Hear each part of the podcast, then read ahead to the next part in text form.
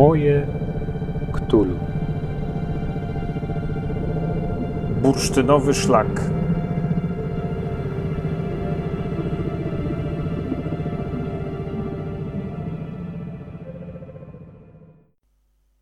Cześć, jestem Kacper i witam Was w nowym wydaniu podcastu Moje Ktulu. Moje Ktulu to podcast dla graczy i strażników tajemnic, którzy chcą poszerzyć i pogłębić wymiar nadnaturalnej grozy na swoich sesjach w Zewie Ktulu i wszystkich miłośników nadnaturalnej grozy w grach karcianych, planszowych, komputerowych oraz oczywiście klasycznej i nowej prozy tego nurtu. Dziękuję wszystkim za liczne komentarze i lajki na profilu facebookowym oraz twitterowym. Dziękuję za słowa aprobaty po publikacji ostatniego odcinka poświęconego kultowi. Zdradzę Wam, że mam w planach jeszcze jeden specjalny odcinek poświęcony właśnie grze Cult Divinity Lost RPG, ale e, ponieważ nie zależy to wyłącznie ode mnie, to terminu jego publikacji na razie jeszcze nie mogę jednoznacznie zapowiedzieć. E, powiem tyle, że będzie on miał formę wywiadu z jednym z twórców gry. Tymczasem dziś e, tematem odcinka jest e, Cthulhu Invictus. Dzisiaj zanurzamy się w odległej przeszłości i podróżujemy w czasie aż do czasów Imperium Rzymskiego, do II-III wieku naszej ery, a więc do e, okresu wielkiego rozkwitu tego potężnego organizmu politycznego, wojskowego i gospodarczego, którym właśnie był starożytny Rzym i będziemy starali się przyjrzeć przygodom ktulowym osadzonym właśnie w tej epoce historycznej i w tym kontekście kulturowym.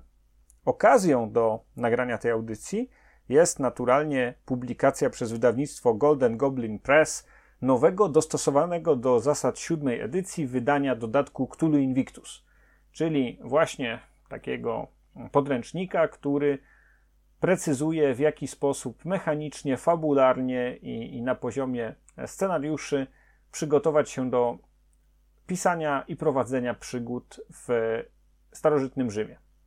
Oczywiście nie chodzi tutaj o podróże w czasie jako takie, chociaż jak wiemy na przykład z nowego wydania horroru w Orient Expressie nic nie stoi na przeszkodzie, żeby do przygód osadzonych w innych epokach wplatać wątki, flashbacki, jakieś epizody z starożytności, ale Cthulhu Invictus poświęcony jest tworzeniu bohaterów i projektowaniu tego całego doświadczenia nadnaturalnej grozy w zupełnie innym kontekście politycznym, społecznym, technologicznym, właśnie w realiach e, Imperium Rzymskiego.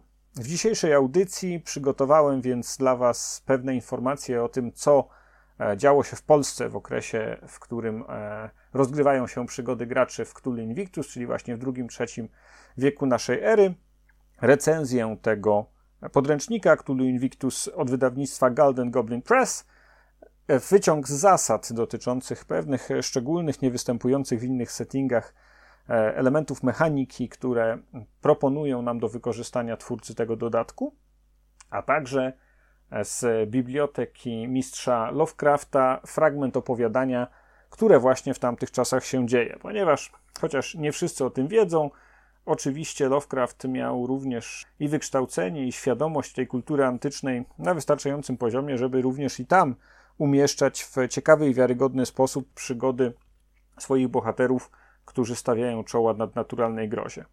Mamy bardzo fajną okazję do tego, żeby właśnie do e, tego opowiadania pradawny lud, które dzieje się w czasach starożytnych, gdzieś na rubieżach Imperium Rzymskiego sięgnąć, ponieważ jego Dobry przekład znalazł się w tomie Howard Phillips Lovecraft Wyzwanie z innego świata w ramach serii Misterium Grozy wydawanej przez wydawnictwo 9 czy IX, to jest dziewiątka rzymska.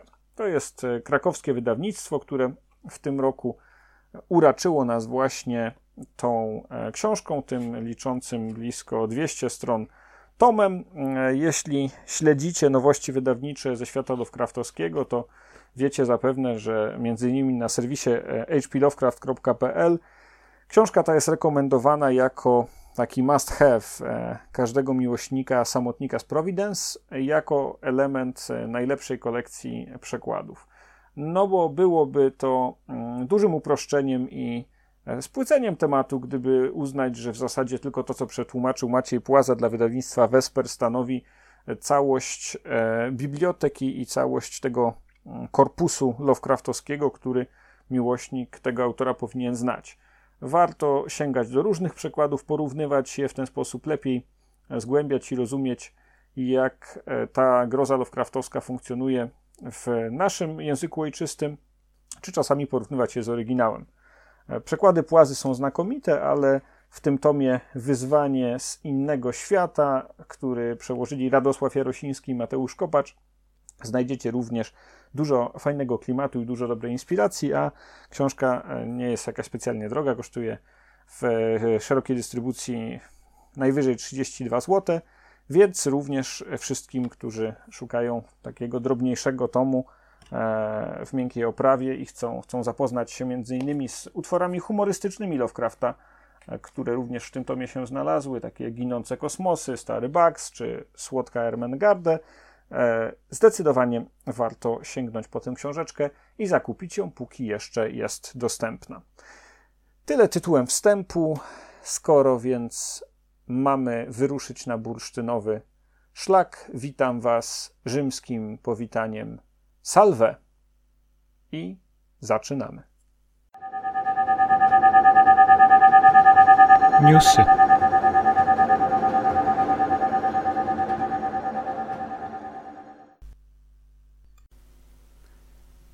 Dzisiejsze wydanie newsów nie jest e, specjalnie długie, nie obfituje w dużo informacji, dlatego że, no, szczerze powiedziawszy, po tych wszystkich wieściach, które otrzymaliśmy ze strony wydawnictwa Black Monk e, dwa tygodnie temu na Kopernikonie, to trudno byłoby się spodziewać, żeby coś było w stanie to w ogóle przebić. Ze strony Chaosium też nie mamy jakichś e, przełomowych informacji. Myślę sobie, że kiedy będą takie okresy względnej ciszy, to może będę Wam w tych newsach opowiadał trochę o tym, co słychać na kanałach YouTube'owych, na innych podcastach czy na blogach związanych z tematyką ktulową. Może od przyszłego tygodnia e, coś takiego zacznę wdrażać, ale tymczasem oczywiście no, nigdy nie zawodzi nas Kickstarter, gdzie po prostu z każdym tygodniem, jak już nieraz mówiłem, z każdym miesiącem pojawiają się nowe projekty, jedne gorsze, drugie lepsze jedne warte wzmianki, inne naprawdę żałosne i w zasadzie dla nie wiadomo kogo. Tym razem chciałem podzielić się z Wami informacjami o trzech niesamowitych projektach, które obecnie są na Kickstarterze i e, naprawdę każdy z nich e, chyba zasługuje co najmniej na uwagę, a jeżeli bawicie się w Kickstartery i dokładacie się do tych projektów, które tam powstają, to myślę, że znajdziecie tam przynajmniej jeden, który jest rzeczywiście wart e, poparcia. Mam tutaj na myśli trzy przedsięwzięcia. Pierwsze z nich nosi tytuł Sassoon Files i jest to e, nowy projekt e, nowego licencjobiorcy Chaosium, nowego wydawnictwa, które będzie tworzyć oficjalne dodatki do Zewu Cthulhu. Tym razem mamy do czynienia z wydawnictwem Sons of, of the Singularity, właśnie nowy licencjobiorca Chaosium, który przygotowuje dla nas kampanię osadzoną w Szanghaju w latach 20., czyli ci, którym wciąż jeszcze mało jest Chin, wciąż jeszcze mało jest e, atrakcji związanych właśnie z tymi orientalnymi klimatami, z politycznymi i innymi wątkami, czy zagmatwaną historią Chin i Azji Wschodniej w XX wieku. Znajdzie tutaj wiele ciekawostek. Mnie się już ten e, pomysł bardzo podoba. Ta kampania bardzo dynamicznie też się rozwija. W chwili, kiedy nagrywam ten podcast, zostały dwa tygodnie do końca i udało się zebrać już 17 tysięcy dolarów. Drugi projekt, który jest na Kickstarterze i który też zasługuje na uwagę, to jest e, dobrze już znanej twórczyni rekwizytów, e, artystki czy, czy plastyczki z Francji, Delphes de Wavre. Jest to pani, którą znamy m.in. z tego, że wykonała bardzo interesujące symulacrum Sedefkara do mm, horroru w Orient Expressie, taką alternatywną wersję do tego, co mamy w starym i w nowym wydaniu tej kampanii. Tym razem Delphes de Wavre bierze się za Maski Narlatotepa, a konkretnie za nowe wydanie tej kampanii, które mam nadzieję już trochę poznaliście. Ja je recenzowałem w pierwszym odcinku tego podcastu kilka miesięcy temu pani de Wavre jest plastyczką mocno nakręconą na tematy ktulowe i tutaj rzeczywiście wstawia, można powiedzieć, stopę w drzwi, jeśli chodzi o dodatki i rekwizyty do masek Nyarlathotepa. Trudno jest cokolwiek e, mocnego i takiego wyrazistego powiedzieć w tej chwili na tym polu, dlatego że Howard Phillips Lovecraft Historical Society z Los Angeles wydało, no w zasadzie, jeżeli przyjdzie mi to kiedyś zrecenzować, to już chyba wiem, jaka będzie ocena, no, ocena celująca. Najbardziej niesamowity zestaw rekwizytów, handoutów do tej kampanii, jaki można sobie wyobrazić. Po prostu e, no, mózg się zatrzymuje, kiedy e, przyjrzeć się temu, co oni przygotowali, także poprzeczka jest zawieszona bardzo wysoko. No i pani De Voivre e, na Kickstarterze widać, że postanowiła nie tyle ich przelicytować, co ugryźć sprawę od drugiej strony, dlatego że o ile Howard Phillips Lovecraft Historical Society specjalizuje się we wszelkiego rodzaju papierowych e, handoutach, w na przykład nagraniach, to też jest ich mocna strona i, i trochę tych fajnych nagrań możemy znaleźć również w ich zestawie, to tutaj e, pani z, e, z Francji, artystka, uderza od zupełnie innej strony, bierze się za nowy rozdział kampanii Maski Nyarlathotepa, czyli za tak zwany prolog w Peru. Bardzo e, fajny i ważny scenariusz, który mnie się bardzo podoba. Jest ciekawym dodatkiem do tej kampanii i pozwala się graczom zapoznać się z ważną postacią Jacksona Eliasa. Mm, no i mamy tutaj na tym Kickstarterze trzy unikatowe, absolutnie powalające artefakty. Mamy bowiem prekolumbijskie e, skarby z wykopalisk. Jeden z nich to tak zwane złote zwierciadło, drugi strażnik piramidy, a trzeci wisior Tiwanaku. Nie będę mówił, co to dokładnie jest, jaką spełnia rolę fabularną w tym scenariuszu, żeby nie spoilować, ale ci, którzy przeglądali już Masknia dla Totepa, wiedzą, że rzeczywiście to są takie rekwizyty, które no, może nie są niezbędne do tego, żeby rozegrać ten scenariusz, ale na pewno zrobią na graczach duże wrażenie. A jeżeli jeszcze zbierze się wystarczająco dużo chętnych, no to e, pani de Voivre planuje dodać do tego larwy e, tych e, robaków, które tam mm, w pewnym miejscu się pojawiają w tym scenariuszu, wizytówki, naklejki hotelowe i, i, i specjalne drewniane pudełka, mm, odpowiednio ozdobione do przechowywania tych artefaktów. Co tu dużo mówić, mamy tutaj do czynienia z szeroko zakrojonym przedsięwzięciem i no, imponującym zarówno od strony kreatywnej, jak i od e, strony marketingowej przeprowadzeniem tego. Chętnych nie ma jakoś specjalnie dużo, dlatego że mm, zebrano w tej chwili dopiero 6400 dolarów E, co przekracza o niewiele ponad 50% e, ten początkowy poziom. E, nie jest to specjalnie dziwne, dlatego że to są po prostu drogie gadżety. Mm, żeby cokolwiek z tego Kickstartera, najtańszą rzecz z tych trzech, które wymieniłem, otrzymać w ramach wsparcia w tym projekcie, no to trzeba włożyć 75 euro.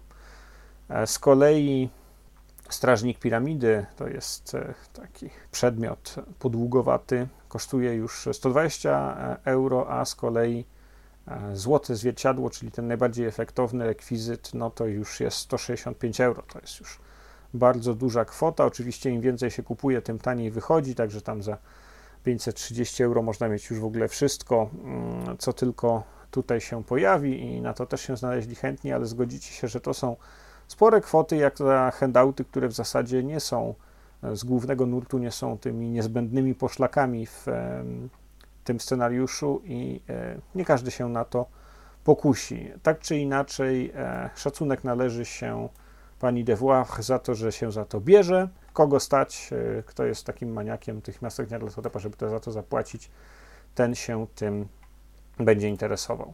No i trzeci ciekawy projekt e, aktualnie na Kickstarterze. To jest Cthulhu The Horror in Dunwich i to jest e, gra karciana, kooperacyjna, o której jeszcze zdążę powiedzieć za dwa tygodnie, ale już daję Wam znać, że mamy tutaj do czynienia z dość e, ciekawym, potencjalnie fajnym gadżetem. Tyle newsów na dzisiaj. Jak wspominałem, w zasadzie skupiłem się na informacjach z Kickstartera, dlatego że niewiele więcej do nas aktualnie dociera.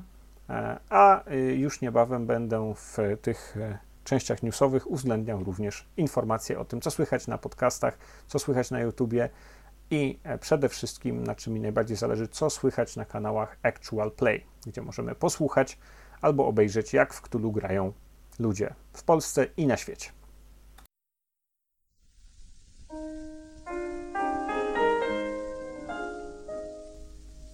Cthulhu w Polsce.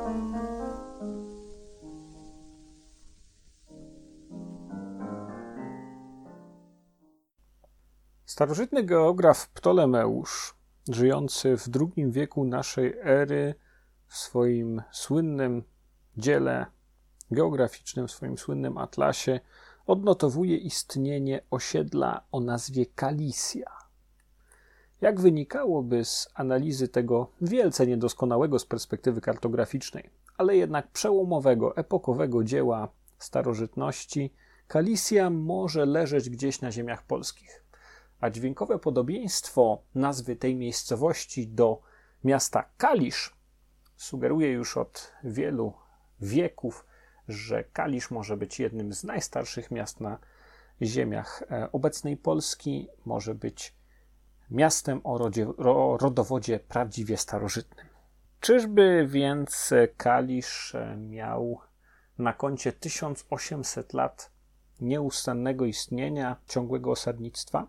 Są co do tego pewne kontrowersje. W latach 80. jeden ze znanych polskich geografów podważył interpretację, że Kalisja z tego Atlasu Ptolemeusza rzeczywiście jest e, tożsama współczesnemu Kaliszowi, powołując się na potwierdzoną, ustaloną lokalizację innej miejscowości wymienionej przez Ptolemeusza, znajdującej się na Słowacji, i mówiąc, że jeżeli współrzędne tamtej miejscowości są podane prawidłowo, a udało się to potwierdzić na podstawie inskrypcji znalezionej na, na skalę, no to Kalisz po prostu nie pasuje, jeśli chodzi o odległość równoleżnikową i południkową do tego miejsca, i to po prostu musi chodzić o jakieś inne miejsce które albo e, jeśli chodzi o nazwę, zostało źle zanotowane, albo po prostu przestało na przestrzeni wieków i tysiącleci istnieć, a nie o miasto nad Prosną, czyli Kalisz. Dziś znów nadchodzi okres rewizji tych poglądów, ponieważ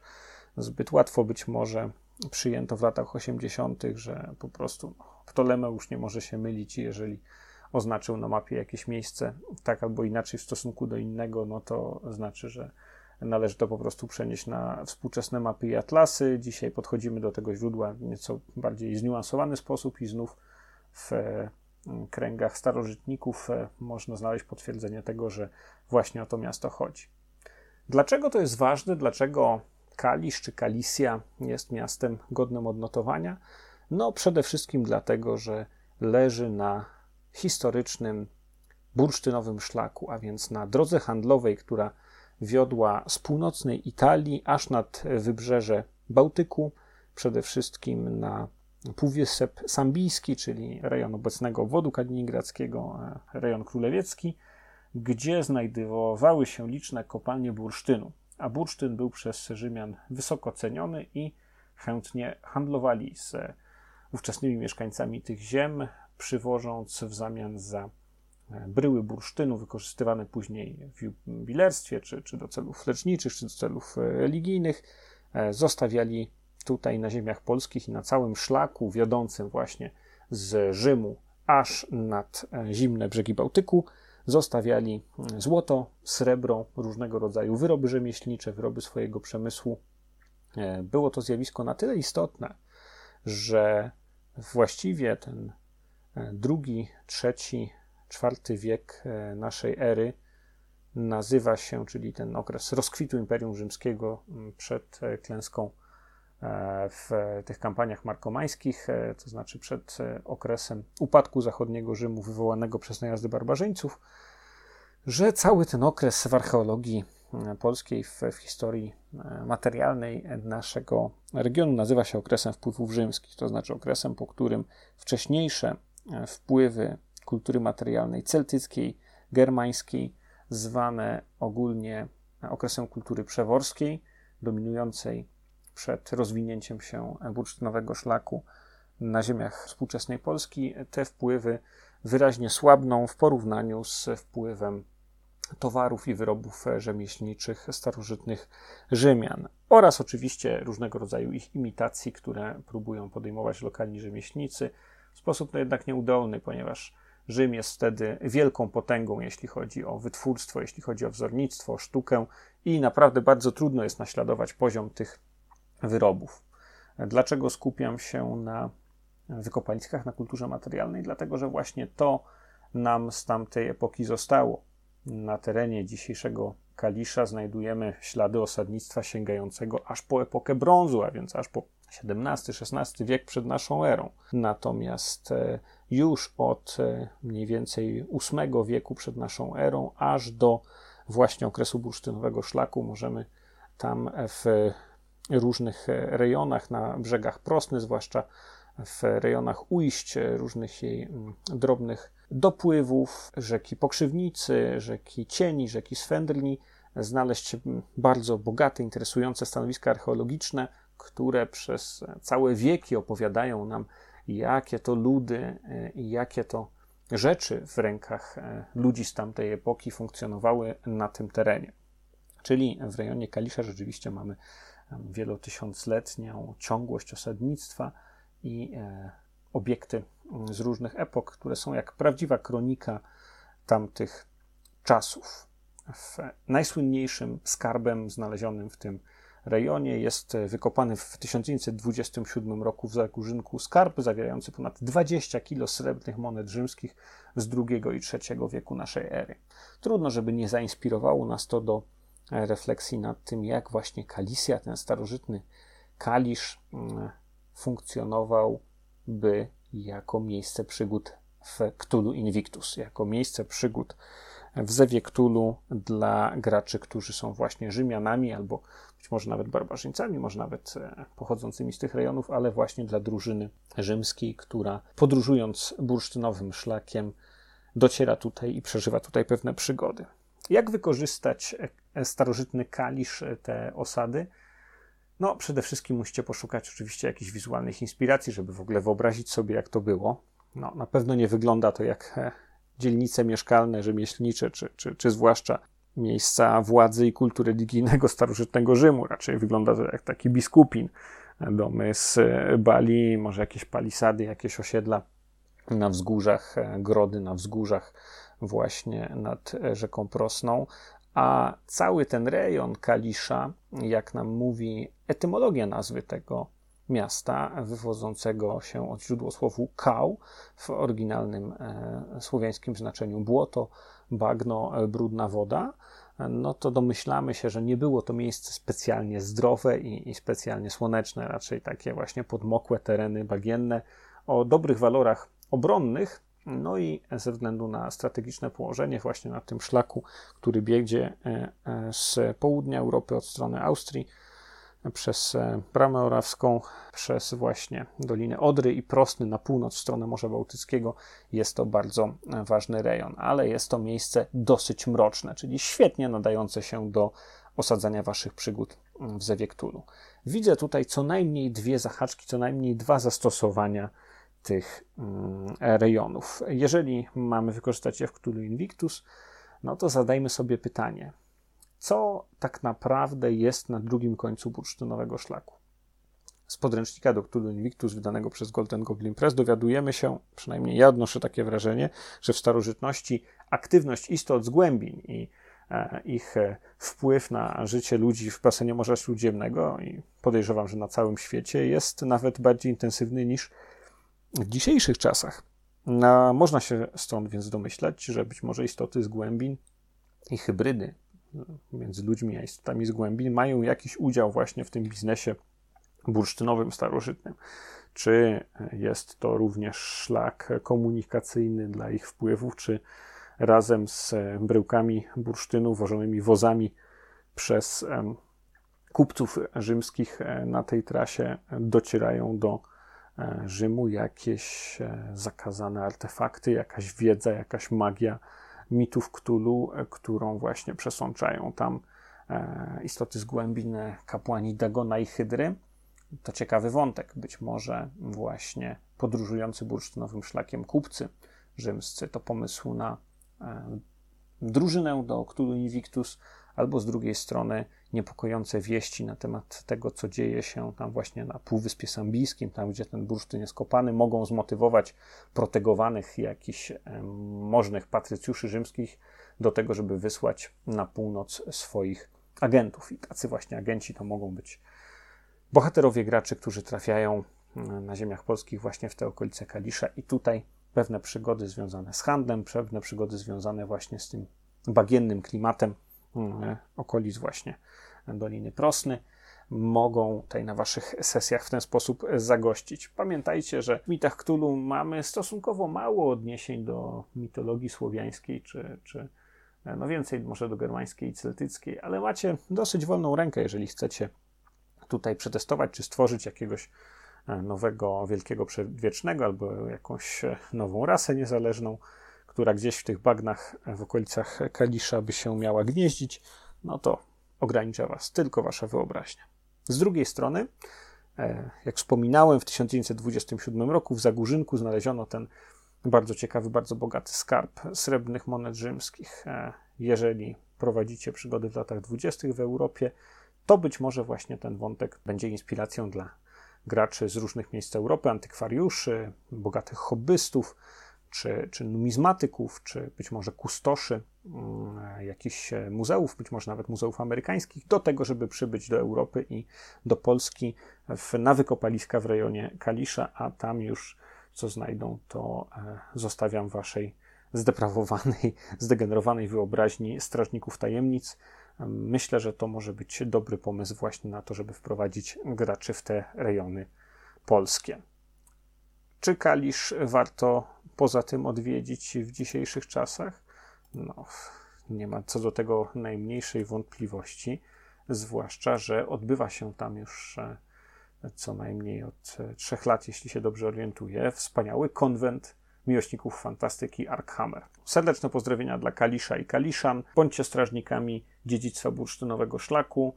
Mam nadzieję, że będziecie kontynuować te tradycje konwentowe i fantastyczne i że spotkamy się jeszcze nie raz.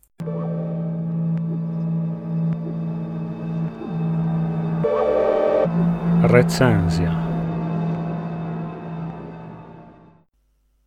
Staram się zawsze w recenzjach zachować dystans i taki rzetelny, neutralny punkt widzenia, żeby przedstawić Wam te dodatki jak najlepiej.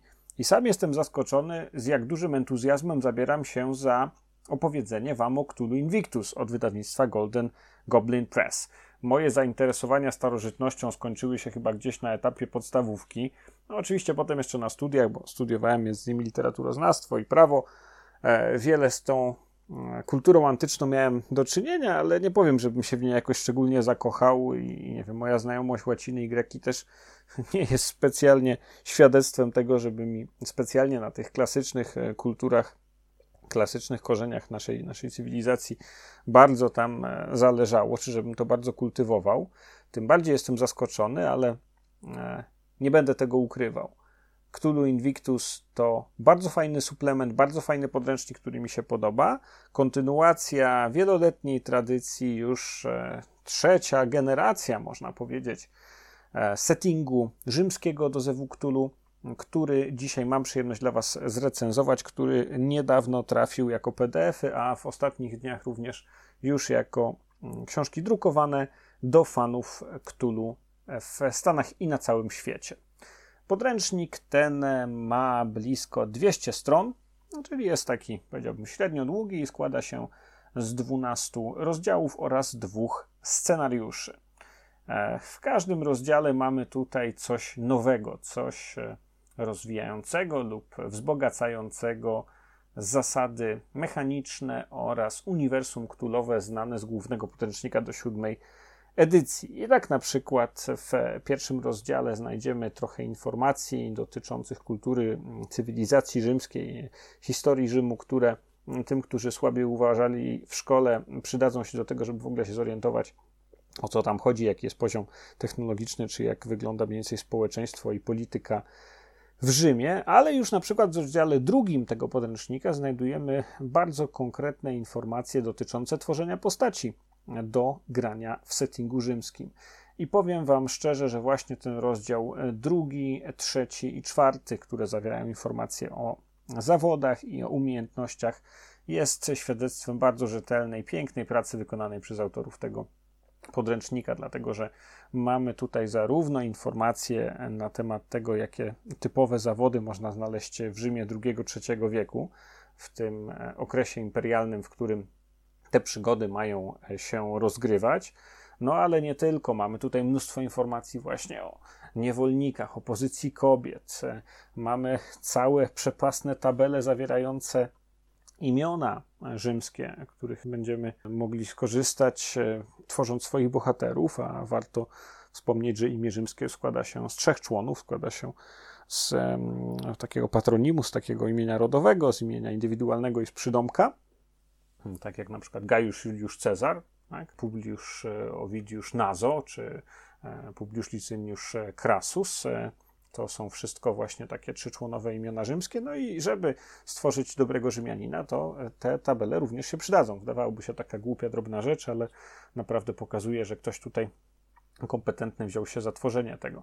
To jest oczywiście nic w porównaniu z informacjami o zawodach i jest bardzo fajnym elementem mechaniki, którym jest wprowadzenie dwóch nowych umiejętności zamiast wiarygodności, zamiast umiejętności credit rating czy teraz w nowym przekładzie majętności w Zewie Cthulhu.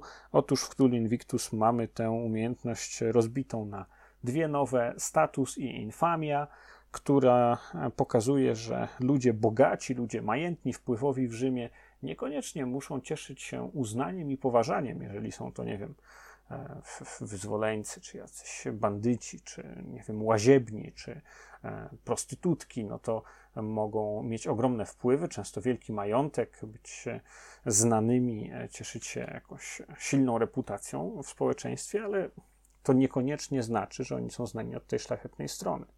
A w Rzymie rozdział na to, co jest prawe i na to, co jest lewe, rozdział na to, co jest właśnie godne szacunku i to, co jest e, takie powiedziałbym, brudne, jest e, dużo wyraźniejszy niż e, w dzisiejszych czasach. I to już znajduje chociażby odbicie właśnie w sposobie tworzenia bohaterów w Cthulhu Invictus. Rozdział e, piąty to rozdział, który wprowadza dodatkowe zasady dotyczące walki, dotyczące pancerzy, walki wręcz. No oczywiście tutaj walka wręcz odgrywa dużo większą rolę w tym settingu Cthulhu Invictus niż w na przykład latach dwudziestych. Oczywiście nie ma broni palnej, więc wszystko to zupełnie inaczej wygląda. Trucizny, leczenie wygląda też inaczej, bo stan wiedzy medycznej jest zupełnie nieporównywalny z dzisiejszym. No a następne rozdziały we wspaniały sposób pokazują, jak kultura i religia starożytnego Rzymu ma się do mitów Ktulu, jak tutaj jedno E, z drugim połączyć, powiązać w taki sposób, żeby przedstawić wiarygodną, ciekawą wersję tego świata rzymskiego, naznaczonego, skażonego właśnie bluźnierczą mocą mitów Ktulu. E, dlaczego e, warto się nad tym pochylić? A, tu, a to dlatego, i to się pojawia nieraz w tym podręczniku, że Rzymianie mają bardzo, bardzo wyrazistą religijność i religia jest u nich obecna w każdym aspekcie życia. E, powiem dziś w części poświęconej zasadom o takiej bardzo konkretnej mechanice, która moim zdaniem świetnie to oddaje.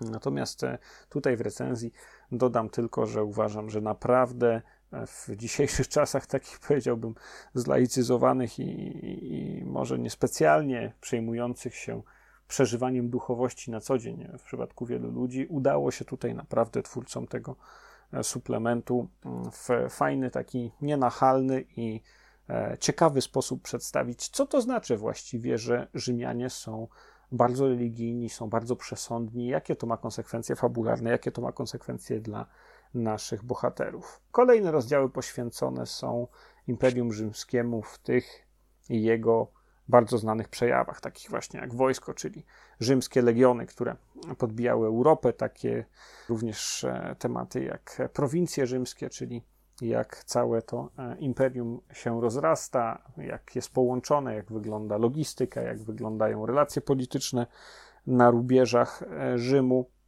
I rozdział 12 jest po prostu przewodnikiem po mieście, który we wspaniale syntetyczny i na tyle, na ile ja byłem w stanie to ocenić, trafny faktograficznie sposób wprowadza nas w życie w Rzymie w II i III wieku, również e, z perspektywy patrycjuszy czy, czy ekwitów tych wyższych sfer, jak i z perspektywy właśnie plebejskiej czy niewolniczej, tak żeby uwzględnić całą złożoność i cały kolory, całe bogactwo tej cywilizacji rzymskiej, która dała nam tyle fantastycznych i mm, darów, czy taką wielką spuściznę, czy na płaszczyźnie prawnej, czy na płaszczyźnie architektonicznej, czy na płaszczyźnie artystycznej. Zapośredniczyła nam również filozofię grecką w pewnym sensie w tych przekładach łacińskich i, i sztukę, sztukę czy literaturę grecką. Także tutaj naprawdę mamy całkiem sporo informacji o Rzymie i można, jeśli się w to wczytać, e, pomóc rzeczywiście mocno wyobraźni w tym, żeby do prowadzenia czy odbywania przygód w settingu Cthulhu Invictus, w settingu rzymskim się dobrze przygotować. Dwa scenariusze, które zamykają ten podręcznik, e, wyglądają tak w lekturze. Oczywiście nie prowadziłem ich jeszcze, ale e, w pierwszej lekturze robią raczej niezłe wrażenie.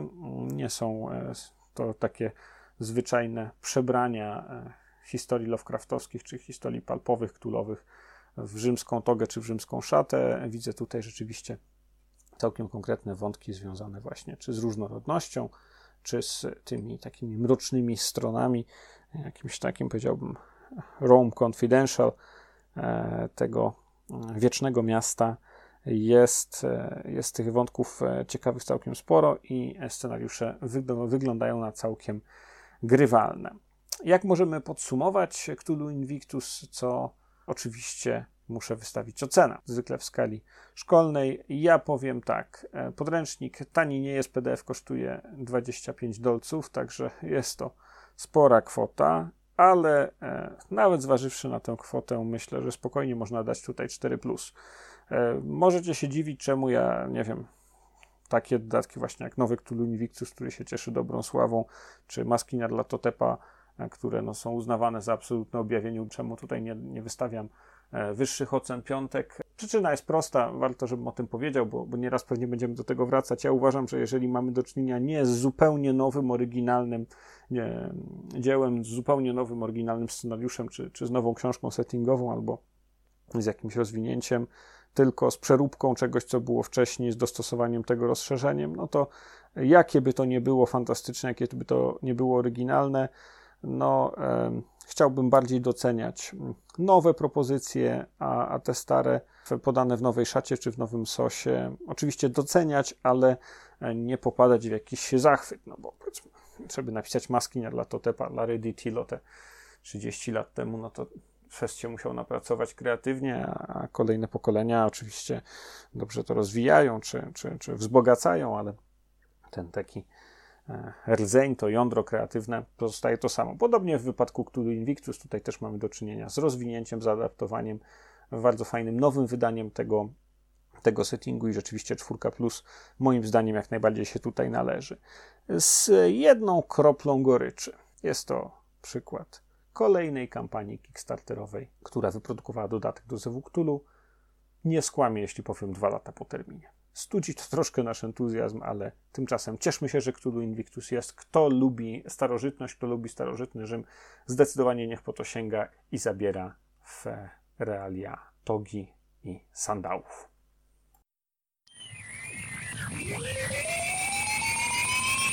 Zasady.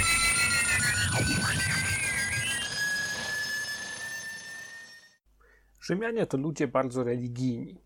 I to nie w znaczeniu wyłącznie oddawania czci bogom w zaciszu domowym czy w świątyniach, ale mówimy tutaj o prawdziwym przeświadczeniu, że wszystko, co się dzieje, jest albo zgodne, albo niezgodne z wolą bogów i ma swój czas, ma swoje wyznaczane przez religię i mity miejsce. Pewnych rzeczy warto próbować, pewne rzeczy warto przedsiębrać we właściwym czasie. Gwiazdy, przyroda, e, świat e, boski mają ogromny wpływ na nasze życie, na nasze mm, powodzenie. Jak to się odbija na mechanice Cthulhu Invictus?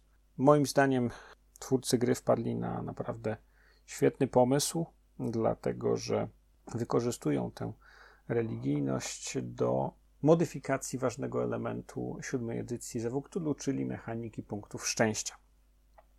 Gracz, który deklaruje, że jego postać jest religijna, musi przeznaczać na potrzeby kultu, niezależnie od tego, czy będzie to zakup amuletów, czy będzie to e, składanie ofiar w świątyniach, czy to będzie, czy to będzie jałmużna, czy to będą wynagrodzenia, honoraria wróżbitów, tak czy inaczej zobowiązany jest do przeznaczania porcji swojego dochodu na cele religijne. To znaczy po prostu przepalania tych, przepalania tych pieniędzy. Nagrodą za to jest korzystny przelicznik punktów szczęścia. To znaczy w Cthulhu Invictus za wydanie jednego punktu szczęścia bohater religijny, gracz grający bohaterem religijnym, który realizuje to przykazanie odprowadzania właśnie dziesięciny, będzie mógł wymieniać punkty szczęścia po kursie 1 do 2, to znaczy za jeden punkt szczęścia modyfikuje wynik rzutu o dwa oczka. Gracz, który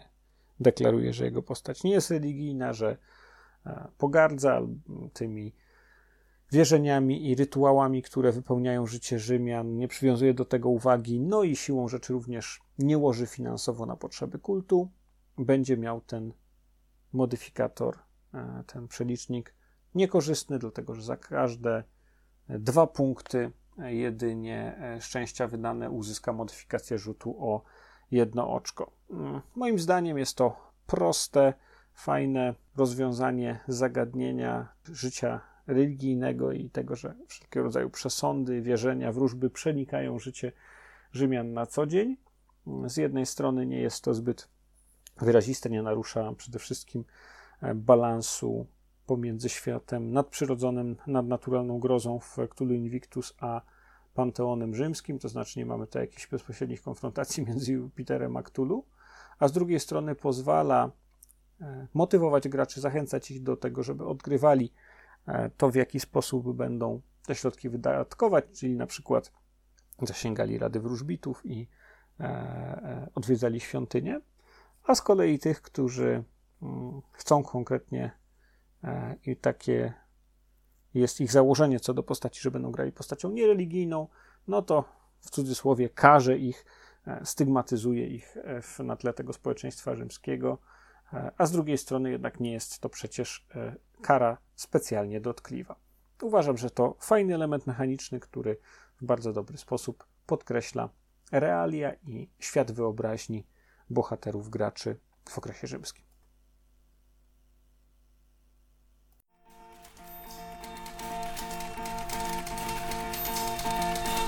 Biblioteka.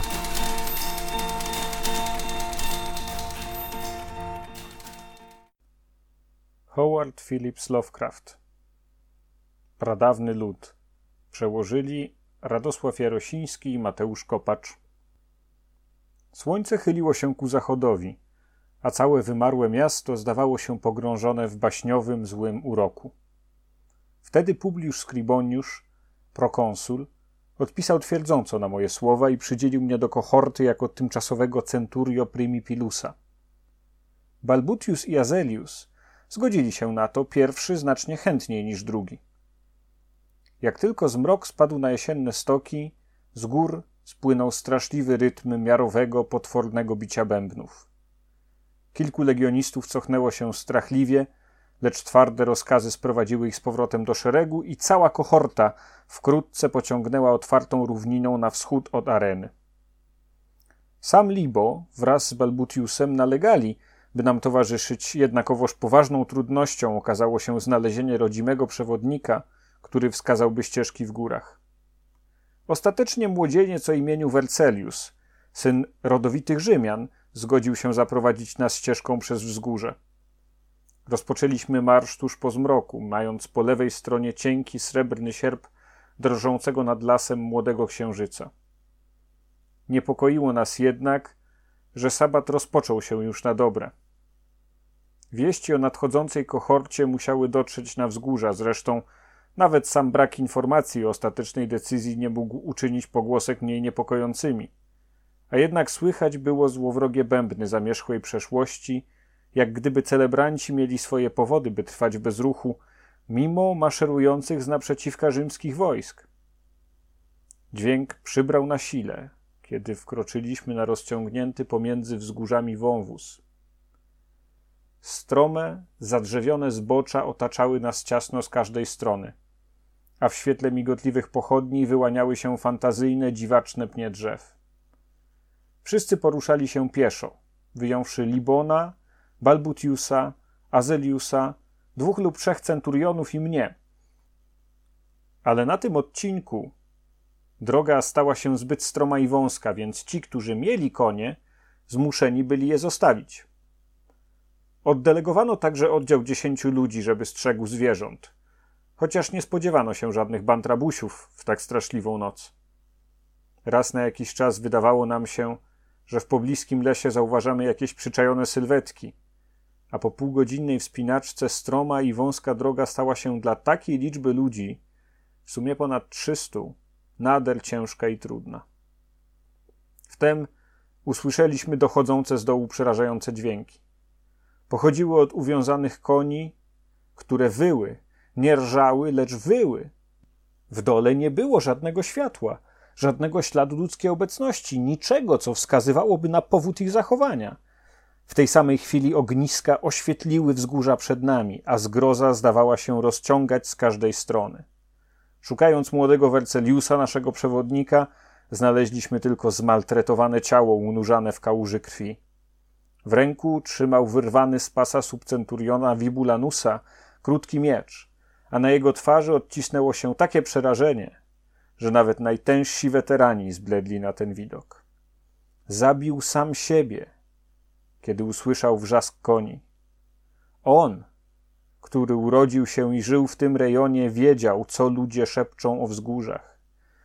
Wszystkie pochodnie poczęły ciemnieć, a jęki przerażonych legionistów mieszały się z nieustannym rykiem uwiązanych koni. Powietrze znacznie się ochłodziło, dużo gwałtowniej niż jest to typowe w końcu listopada, i wyglądało, jakby wzburzyło je straszliwe falowanie, którego nie mogłem nie skojarzyć z uderzeniami potężnych skrzydeł.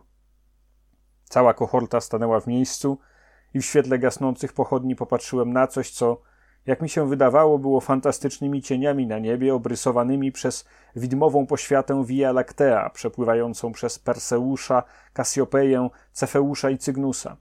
Nagle wszystkie gwiazdy zostały wymazane z nieba, nawet jasny Deneb i nad nim Vega i samotne Altair i Fomalhaut za nimi. I kiedy pochodnie wygasły, wszystkie jednocześnie, nad porażoną tym widokiem, wrzeszczącą kohortą górowały tylko nieprzyjazne, straszliwe ognie ołtarzy ustawionych na wyniosłych wzgórzach.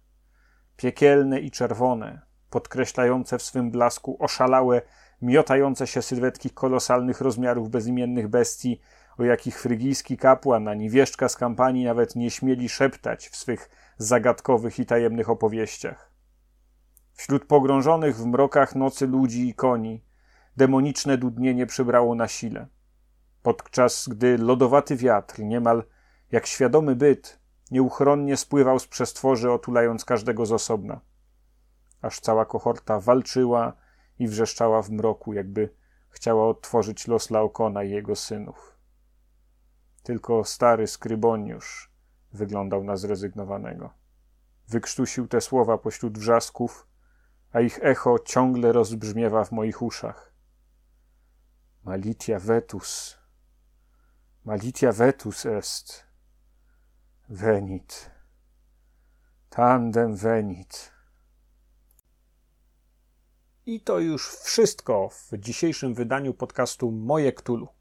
Bardzo dziękuję Wam za uwagę. Zachęcam do subskrybowania na iTunes, e, Google Podcast, Blueberry, na takich platformach podcastowych, z których korzystacie, czy na YouTubie. Co dwa tygodnie nowe wydania, co dwa tygodnie nowe odcinki. Jeżeli macie jakiekolwiek uwagi, komentarze, chcielibyście coś sprostować, e, zgadzacie się lub nie zgadzacie ze mną, bardzo proszę komentujcie, przesyłajcie swoje recenzje, e, odzywajcie się na fanpage'u facebookowym albo na kanale twitterowym tego podcastu. Możecie zawsze też dodawać komentarze na stronie mojektulu.pl, skąd Każdy odcinek jest dostępny do pobrania i do każdego odcinka staram się tam umieszczać również dodatkowe materiały wizualne czy tekstowe rozszerzające treść danej audycji. Na dziś to już wszystko. Pozdrawiam Was serdecznie z mrocznych ostępów Izabelińskiej Puszczy. Bardzo dziękuję za to, że wypełniliście ankietę na Facebooku, zachęcając mnie do tego, żeby pomimo awarii mikrofonu nagrać ten odcinek.